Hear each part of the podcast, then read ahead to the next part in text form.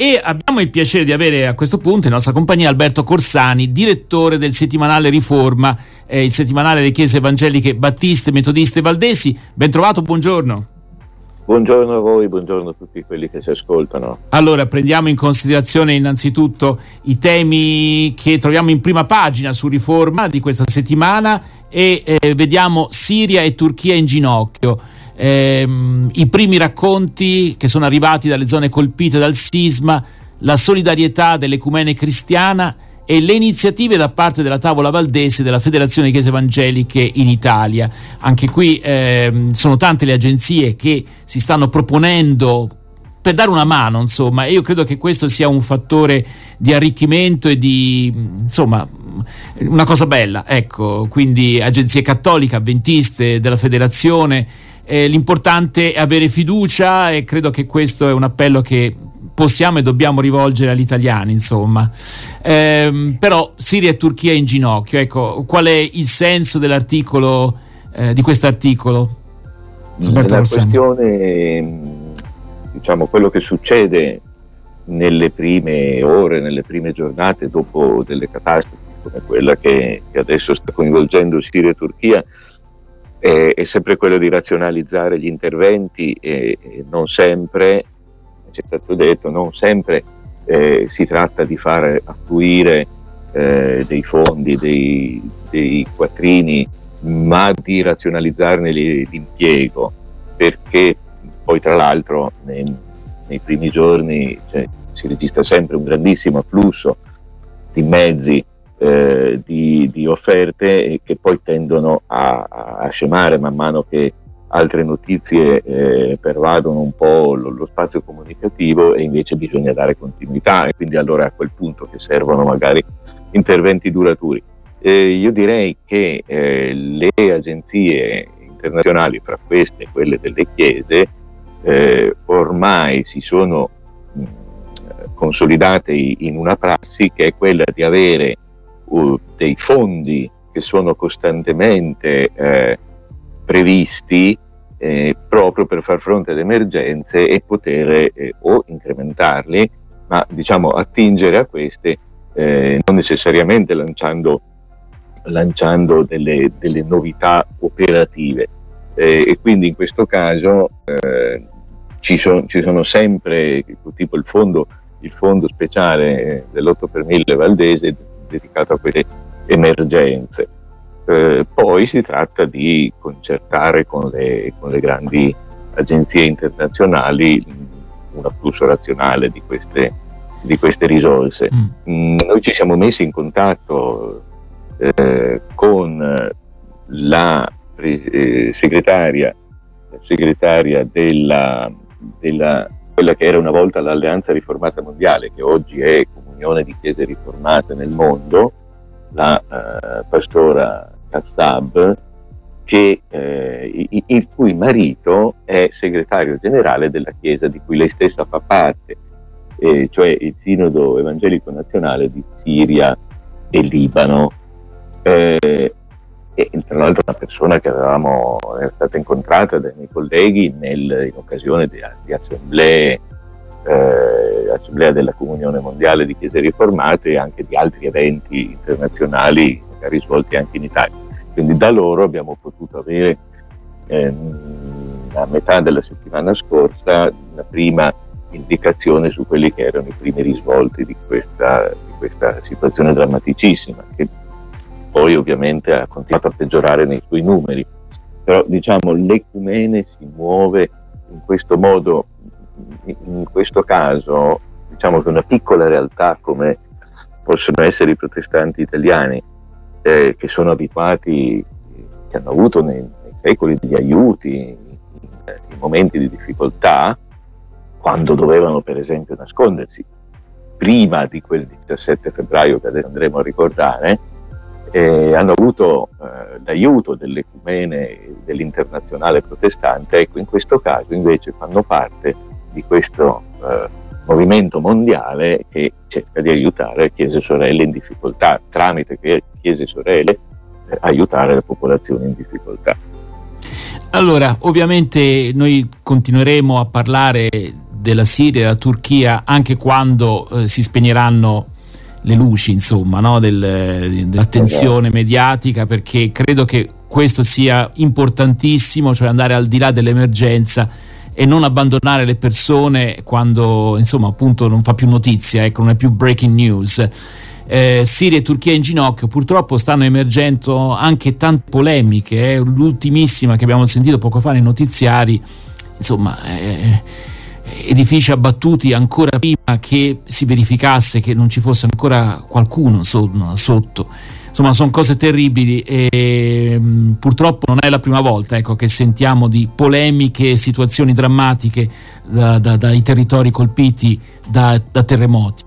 Eh, accennavi poco fa al 17 febbraio, il 17 febbraio del 1848 è l'anno e il giorno in cui lo Stato Sabaudo concesse i diritti eh, politici e civili ai valdesi.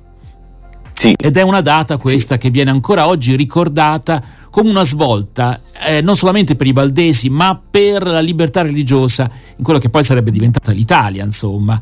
Eh, 17 febbraio è eh, anche il giorno in cui sono tante le iniziative nelle chiese evangeliche italiane che ricordano da tanti punti di vista il tema della libertà religiosa. Ecco, io vedo il titolo eh, in prima pagina su Riforma di questa settimana, 17 febbraio a Palermo, il ricordo della concessione di diritti civili e politici ai valdesi unisce le chiese dell'Italia. Ecco, ci vuol dire qualcosa su tante iniziative che stanno eh, appunto emergendo in questi giorni, in queste ore? Ecco, io direi questo, intanto eh, diciamo che lo Stato Sabaudo concesse i diritti civili e politici alle due minoranze religiose storiche presenti da, da secoli sul suo territorio, perché il 17 febbraio eh, fu eh, fatto il provvedimento per, per, i cittadini valdesi, ma a fine marzo venne un provvedimento analogo da parte di, di Carlo Alberto nei confronti dei cittadini ebrei che erano queste le due minoranze storiche non per caso eh, molto vicine. A, a, Torino si tratta di essere quasi di rimpettai. Il palazzo dove ha sede, tra l'altro, anche il nostro giornale è praticamente quasi quasi in faccia alla, alla sinagoga e quindi anche diciamo logisticamente, geograficamente sembra quasi che ci sia una, un, cammino comune che è stato compiuto nell'Italia che si andava formando e che cercava di aprirsi alle, alle diverse confessioni religiose. Come dicevi tu, però si trattò della concessione dei diritti civili e politici. Il testo del provvedimento diceva che nulla era innovato in quanto alla possibilità di esercitare il proprio culto fuori da quella zona eh, definita, tra virgolette, il ghetto alpino, cioè quella delle valli valdesi, teoricamente nulla cambiava, cioè non si poteva fare eh, opera di proselitismo o meglio di, di, evangelizzazione al di fuori di quel territorio. In realtà andò diversamente perché anche grazie alla presenza a Torino di diverse, oggi diremmo ambasciate, ma si diceva più che altro, si dicevano legazioni di stati europei del, del centro e del nord Europa, eh, stati protestanti, ma grazie a questo lavorio eh, diplomatico, eh, di fatto i valdesi forzarono un po' la mano alla, all'apparato statale e incominciarono a uscire da questo, da questo ghetto e iniziarono a costruire i, i primi templi partendo da Nerolo Torino, insomma, l'evangelizzazione, quel movimento che andò eh, in qualche modo parallelamente al risorgimento.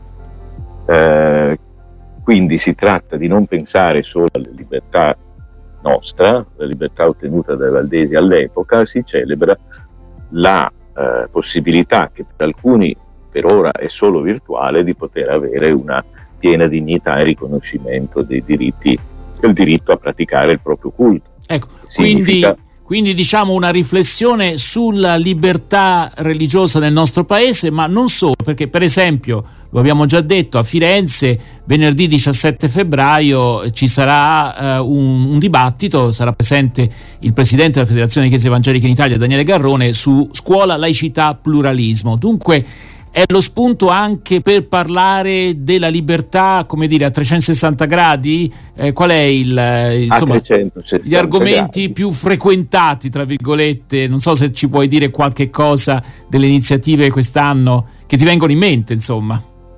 Sto- storicamente ci sono state delle tematiche che sono state tematiche forti e sempre molto presenti nel dibattito delle chiese evangeliche e eh, parallelamente anche nel dibattito politico in generale, eh, che sono tutte quelle cose che riguardano la sfera della laicità, in particolare per tantissimi anni si è lavorato sulla laicità nella scuola, sulla laicità nella scuola pubblica, che vuol dire eh, come gestire la richiesta di un insegnamento eh, che si aggiunga o che sia alternativo all'insegnamento della religione cattolica. Siamo passati attraverso varie fasi eh, storicamente, da, da, da, quando c'è la, la, Costituzione a oggi. Siamo passati dal non frequentare, che è successo a tutti quelli della nostra generazione, quindi al regime dell'esonero che doveva essere richiesto, alla possibilità di opzionare una scelta come è attualmente. Sta di fatto che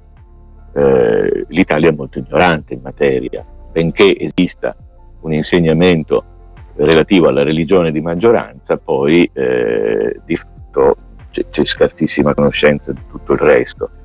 Eh, quest'anno notiamo, registriamo una grandissima, è stata una cosa che ci ha posto dei problemi pratici proprio di impaginazione, registriamo una quantità che francamente io non avevo mai visto e faccio da 36 anni questo lavoro, eh, di eventi organizzati sia nella zona delle Valli Valdesi, e questo è più o meno regolare in tutti gli anni, sia, sia per tutta Italia. Allora c'è sicuramente una certa tendenza a, a, all'uscita dal Covid che ha bloccato e limitato fortemente negli ultimi, negli ultimi due anni, 21 e 22, eh, la possibilità di svolgere iniziative. Si erano appena fatte quelle del 17 febbraio 2020 che si dovette chiudere tutto. Eh, e quindi c'è questo entusiasmo di poter ritornare. Però al di là di questa uscita diciamo, dalla pandemia eh, vedo un rinnovato interesse. Noi abbiamo scelto proprio per questo di eh, far partire dalla prima pagina un articolo di Daniele Palermo, che è presidente del Consiglio di Chiesa Valdese di Palermo, anche questa omonimia, eh, proprio perché eh, riteniamo che abbia un senso eh, ricordare questa data facendo, facendo rimarcare che coinvolge tutte le nostre chiese. E quindi molto bello che a Palermo riescano tra l'altro a a festeggiare il 17 febbraio nel giorno stesso del 17 febbraio, che è ovviamente un giorno feriale. Eh, nelle grandi città eh, ovviamente è tendenza di andare alla domenica più vicina per fare un culto speciale o al sabato per fare un evento pubblico, una tavola rotonda, un dibattito. Eh, è molto bello che lì riescano in orario preserale alle 18 avere culto, cena comunitaria e un piccolo falò nel, nel cortile nel cortile della chiesa. Ecco, poi bisognerebbe ah, parlare anche dei, dei, falò, ma non abbiamo il tempo. Però diciamo per gli ascoltatori di Palermo, eh, date un'occhiata se avete la possibilità di partecipare a questo incontro palermitano venerdì 17 febbraio eh, abbiamo detto alle ore 18, se ho capito bene? Se alle ore 18 bene. inizia ecco. il, il, eh, culto a cui segue Quindi, la... lo diciamo per gli ascoltatori di Palermo. per i fiorentini sì. alle 17.30, scuola laicità pluralismo, tra l'altro però eh, per quanto riguarda Firenze l'evento si svolgerà in modalità ibrida, dunque anche sulla piattaforma Zoom e sul Facebook del Centro Culturale Protestante di Firenze allora, io direi a questo punto, ci ascoltiamo una canzone che introduce il prossimo tema. la canzone eh, ha per titolo Confiare en tus promesas, confiderò nelle tue promesse e questo ci dà lo spunto per parlare di un sinodo che è il sinodo delle chiese valdesi, però eh, in Sud America, sinodo rioplatense non c'è chiesa senza annuncio. Questo è il titolo dell'articolo che si trova su questo argomento nella prima pagina di Riforma. Ne parliamo fra poco, fra pochissimo, con Alberto Corsani.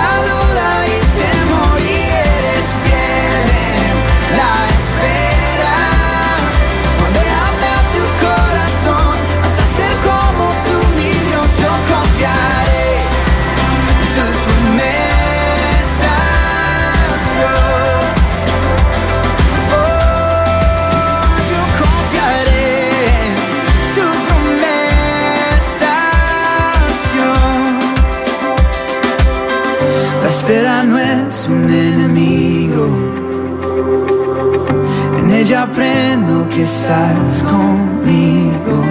Temor depende de la perspectiva y no has terminado, y no has terminado, no has terminado.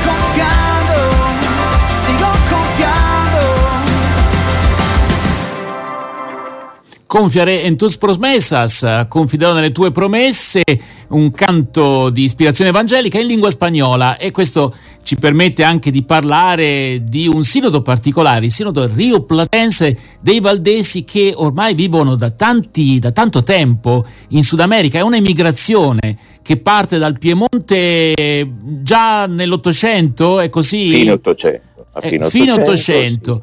Eh, come, moltissimi, come, moltissimi, piemontesi. Ecco, eh, molti... E quindi anche, eh, anche, gente che veniva dalla zona Valle Valdesi andò eh, soprattutto in Uruguay e in, in parte anche in Argentina e non perse la propria identità, diciamo, di credenti evangelici, di credenti valdesi e costituì eh, anche appunto in Uruguay, se ricordo bene, in, in Argentina. Uruguay anche in Argentina. Ecco, eh, un, un, un, gruppo ancora oggi vitale, insomma, valdese. È, è il, il, secondo ramo della Chiesa valdese. La Chiesa valdese è una, comprende anche la sua area rioplatense, si svolgono due eh, due sinodi, o meglio, ogni anno c'è la sessione europea e c'è la sessione eh, rioplatense sudamericana. Che guarda caso fanno... si colloca grosso modo attorno alla data del 17 febbraio, grosso modo, eh, insomma. 17, e... Eh, intorno alla data del 17 mm. febbraio e si svolge nel parco intitolato al 17 febbraio. Ah, ecco, questo non lo sapevo. Quindi Ma noi qua... abbiamo registrato i lavori del, del sindaco che si è appena concluso. Quanti sono i, i, i valdesi in Sud America?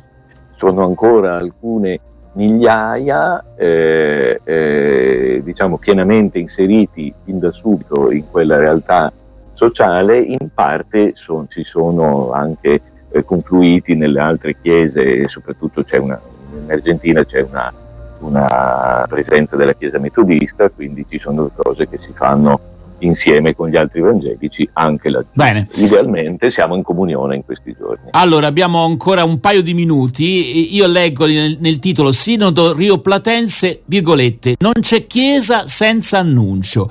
Eh, che cosa significa questo? Eh, questa è una riflessione che è stata fatta nel corso dei lavori di questo Sinodo e eh, insomma, la, la, predicazione della pastora Parolin che eh, che ha tenuto il culto principale in quelle giornate, ha, eh, ha richiamato diciamo, la, i presenti, quindi pastori e pastore, i deputati delle varie chiese, alla necessità, che, eh, alla necessità della missione, in una eh, ottica continua che non è solo verso l'esterno ma è anche interna alle chiese, senza annuncio, senza costante testimonianza dell'Evangelo eh, non ha senso parlare di, un, mm. di, una chiesa. Il che non è scontato. Non è scontato perché nel panorama odierno vediamo le chiese un pochino ripiegate su se stesse, fare tantissime iniziative in ambito sociale, in ambito culturale, ehm, molto spesso c'è una certa timidezza da parte dei credenti a, a, a testimoniare la propria fede, forse intimiditi dalla presenza massiccia del, del, dello scetticismo della scienza, di altre forme di, di spiritualità, eh, insomma, se, no, se, non si fa questo, eh, tanto vale. Non, non siamo riconoscibili, certo. non siamo riconoscibili, siamo certo. con tante altre che facciamo cose buone. Ecco, però una cosa sorprendente, mentre in Europa effettivamente eh, quello che appunto si può definire lo scetticismo, il secolarismo, non so, è, è, è ben presente a livello popolare, uno potrebbe pensare che in Sud America le cose sono diverse, invece anche lì comunque si avverte questa difficoltà avverte a, alcuni... a, dire chiaramente chi siamo e in che cosa crediamo. In, in alcuni paesi si avverte diciamo, una ulteriore eh, timidezza o non diciamo arretramento, ma insomma forse proprio timidezza di fronte all'espansione di chiese di più, na- più recente nascita e allora possiamo pensare a, chiese evangeliche di altro tipo, non così antiche come le nostre, che sono in fase molto espansiva, massimo caso forse quello del Brasile, eh, dove eh, ci sono altri tipi di, di, messaggio, altri tipi di linguaggio. Eh, Una sensibilità molto insomma, diversa. Chiarirsi, mm. sensibilità totalmente diversa, bisogna, bisogna capire se, bisogna, se è necessario aggiornare i linguaggi, se questo è sufficiente? Io credo di no, o, o se serve partire da noi stessi e ritrovare una nuova spinta interiore di convinzione in quella che è la, la, nostra testimonianza. Allora, poi su questo tema ci ritorneremo perché direi che è proprio centrale, ecco, nell'annuncio evangelico, se non c'è, appunto, non c'è chiesa, come è stato detto nel sinodo Rio Platense. Grazie davvero allora a, Alberto Corsani, direttore di Riforma. Ricordo che avete la possibilità di guardare alcuni articoli nel sito riforma.it dove troverete anche eh, tutte le modalità eventualmente per abbonarvi online oppure per ricevere la copia cartacea di questo settimanale che lo ricordo è il settimanale delle chiese evangeliche battiste, metodiste e valdesi. Grazie allora Alberto Costano a risentirci la prossima settimana. Grazie a voi. Grazie mille.